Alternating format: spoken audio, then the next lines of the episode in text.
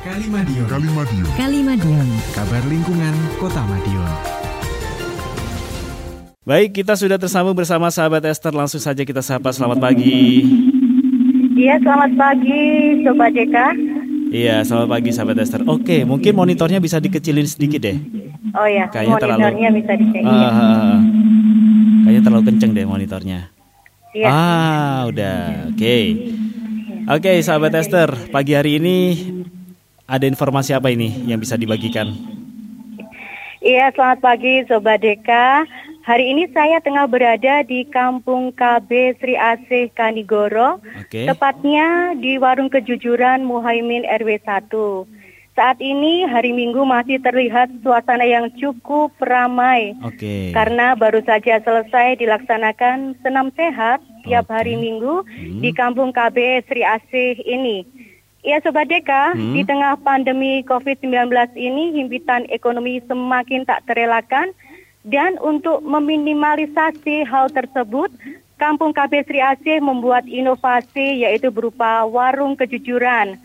Warung Hmm. kejujuran ini berbeda dari warung lainnya, Sobat Deka. Oke. Karena warung kejujuran ini di mana pembeli bisa mengambil barang-barang belanjaan sendiri, Mhm. menulis barang belanjaan yang diambil beserta harganya di buku yang telah disediakan. Mhm. Selanjutnya memasukkan uang ke dalam kotak yang telah disediakan dan mengambil uang kembaliannya sendiri. Oke. Istilahnya eh, ngasiri sendiri Sobat Deka. Oke, Iya. menarik ya. Iya, dan Ya. kelebihannya dari warung kejujuran Muhaimin ini adalah harganya di bawah harga pasar.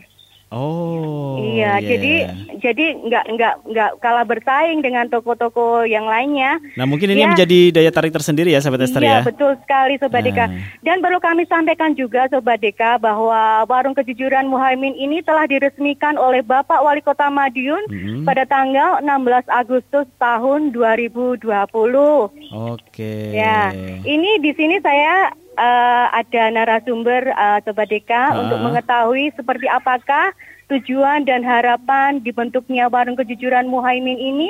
Kita akan berbicara dengan penggagas berdirinya warung kampung kejujuran ini.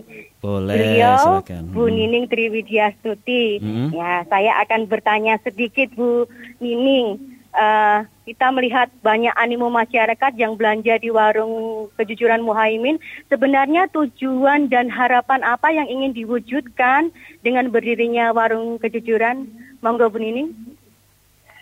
Iya, terima kasih Mbak Esther. Eh, sebelum saya jelaskan, salam sehat untuk sahabat-sahabat semua yang di sana. Salam sehat ya. Iya, terima kasih Kak Dika, Mas Dika ya.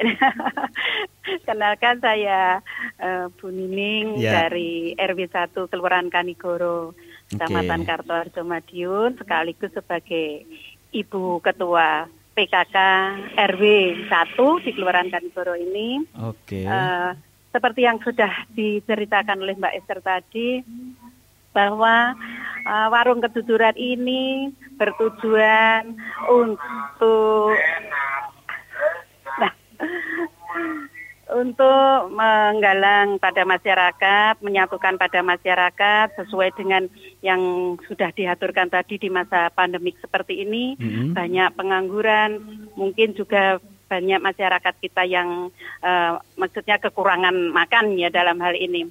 Nah, kami eh, memberikan usulan kepada Bapak RW untuk membentuk warung kejujuran yang Hmm. pertama eh, nanti kita akan mencoba sejauh mana eh, kejujuran dari masyarakat di sekitar RW 1 ini dengan adanya warung yang sudah dijelaskan oleh Mbak Esther tadi. Oke. Tidak ada yang menunggu, Ya. warung tersebut disediakan utamanya yaitu bahan-bahan pokok, Mas.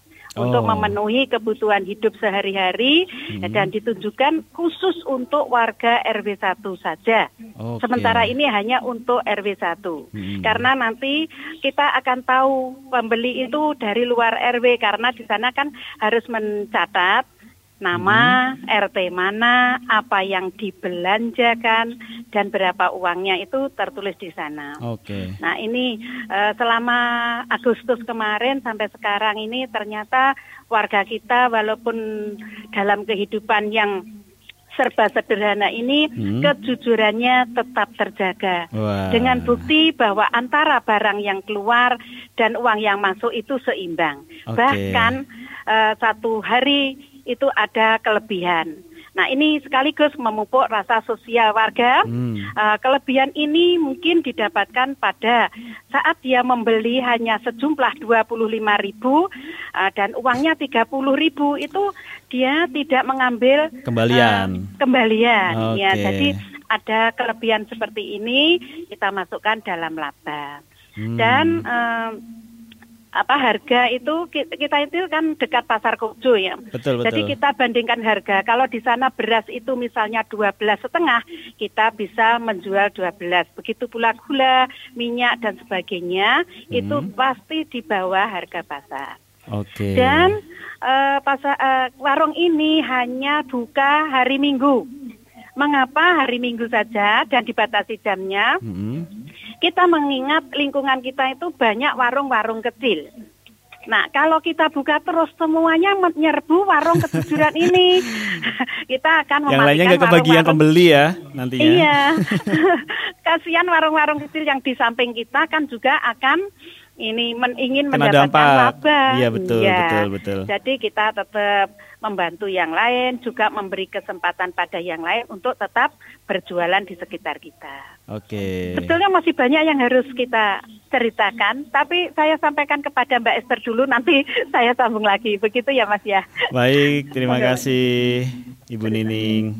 Iya. Iya. Iya, begitu Sobat Deka. Mungkin garis besarnya dari Warung Kejujuran Muhaimin adalah bagaimana mengedukasi warga untuk tetap Ah. mempertahankan kejujuran.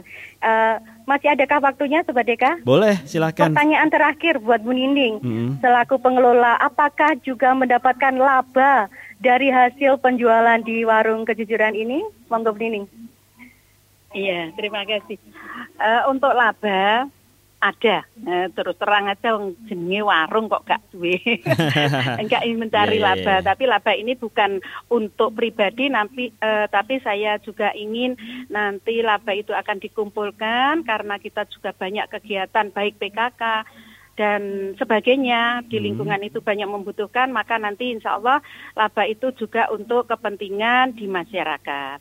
Jadi Oke. eh, laba-laba itu tetap kita dalam catatan dan ada pengurusnya. Saya bentuk pengurus untuk mengurusi laba ini. Nanti berapa jumlah labanya kalau memang ada warga yang membutuhkan misalnya untuk pengecatan pagar, untuk apa ini insya Allah ke depannya Hmm. akan untuk itu.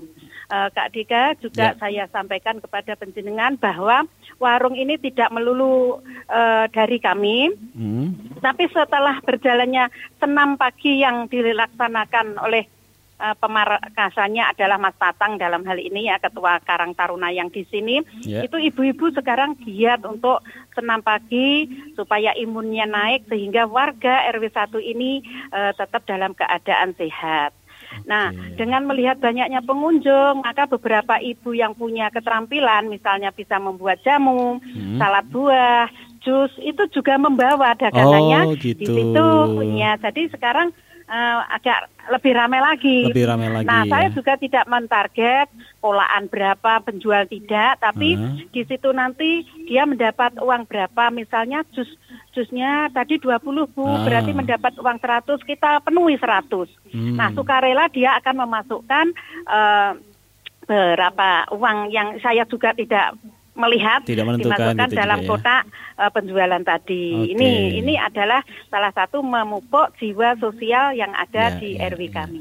Oke, Mohon oke. doanya semoga apa yang kita rencanakan dan kita angankan seperti ini akan terus berjalan selalu mendapat ridho dari Allah Subhanahu wa taala. Amin, amin. Yang jelas tadi jawaban dari saya kalau tentang laba ada walaupun hanya sedikit. Oke.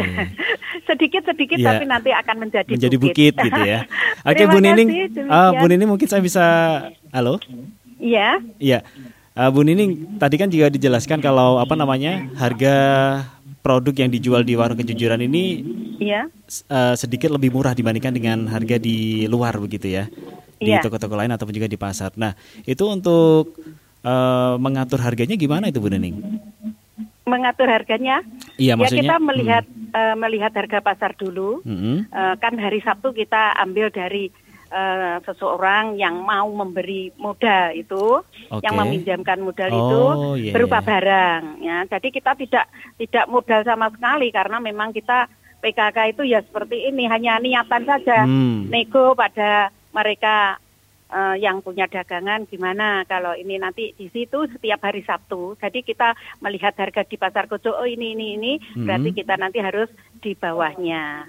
Selisih Hmm. seribu, ada yang selisih lima ratus. Hmm. Itu saja ibu-ibu kan sudah merasa senang. Iya. Ibu PKK itu biasanya begitu. Di luaran ya, misalnya Royco satu renteng itu lima ribu, kita jual empat setengah, itu Empat sudah badi dua ratus lima puluh. Ini kalau di Oke. Kojo badinya tujuh ratus lima puluh, kalau di warung kejujuran ini hanya dua ratus lima puluh, Iya. tidak apa-apa. Oke. Yang penting eh, warga RW 1 khususnya ibu-ibu PKK ini merasa senang. Kata lima ratus mesti diserbu. Oke. Seperti Iya, itu. iya, iya, iya, iya. Baik, baik. Terima kasih banyak Bu Nining. Iya, iya. Atas waktunya. Terima kasih. Saya kembalikan ke Mbak Esther. Yap. Terima kasih. Wassalamualaikum warahmatullahi wabarakatuh. Waalaikumsalam warahmatullahi wabarakatuh. Iya, demikian Sobat Deka yang Ya. bisa saya laporkan di Warung Kejujuran Muhaimin, Kampung KB Sri Asih, Kanigoro. Ya, tetap semangat di masa pandemi. Oke, terima kasih banyak sahabat Esther atas informasinya pagi hari ini dari Warung Kejujuran Muhaimin RW 1 Kelurahan Kanigoro ya. Cukup menarik, semoga ini bisa menjadi inspirasi bagi kita semuanya. Kali Madiun dipersembahkan oleh 93 FM LPPL Radio Suara Madiun.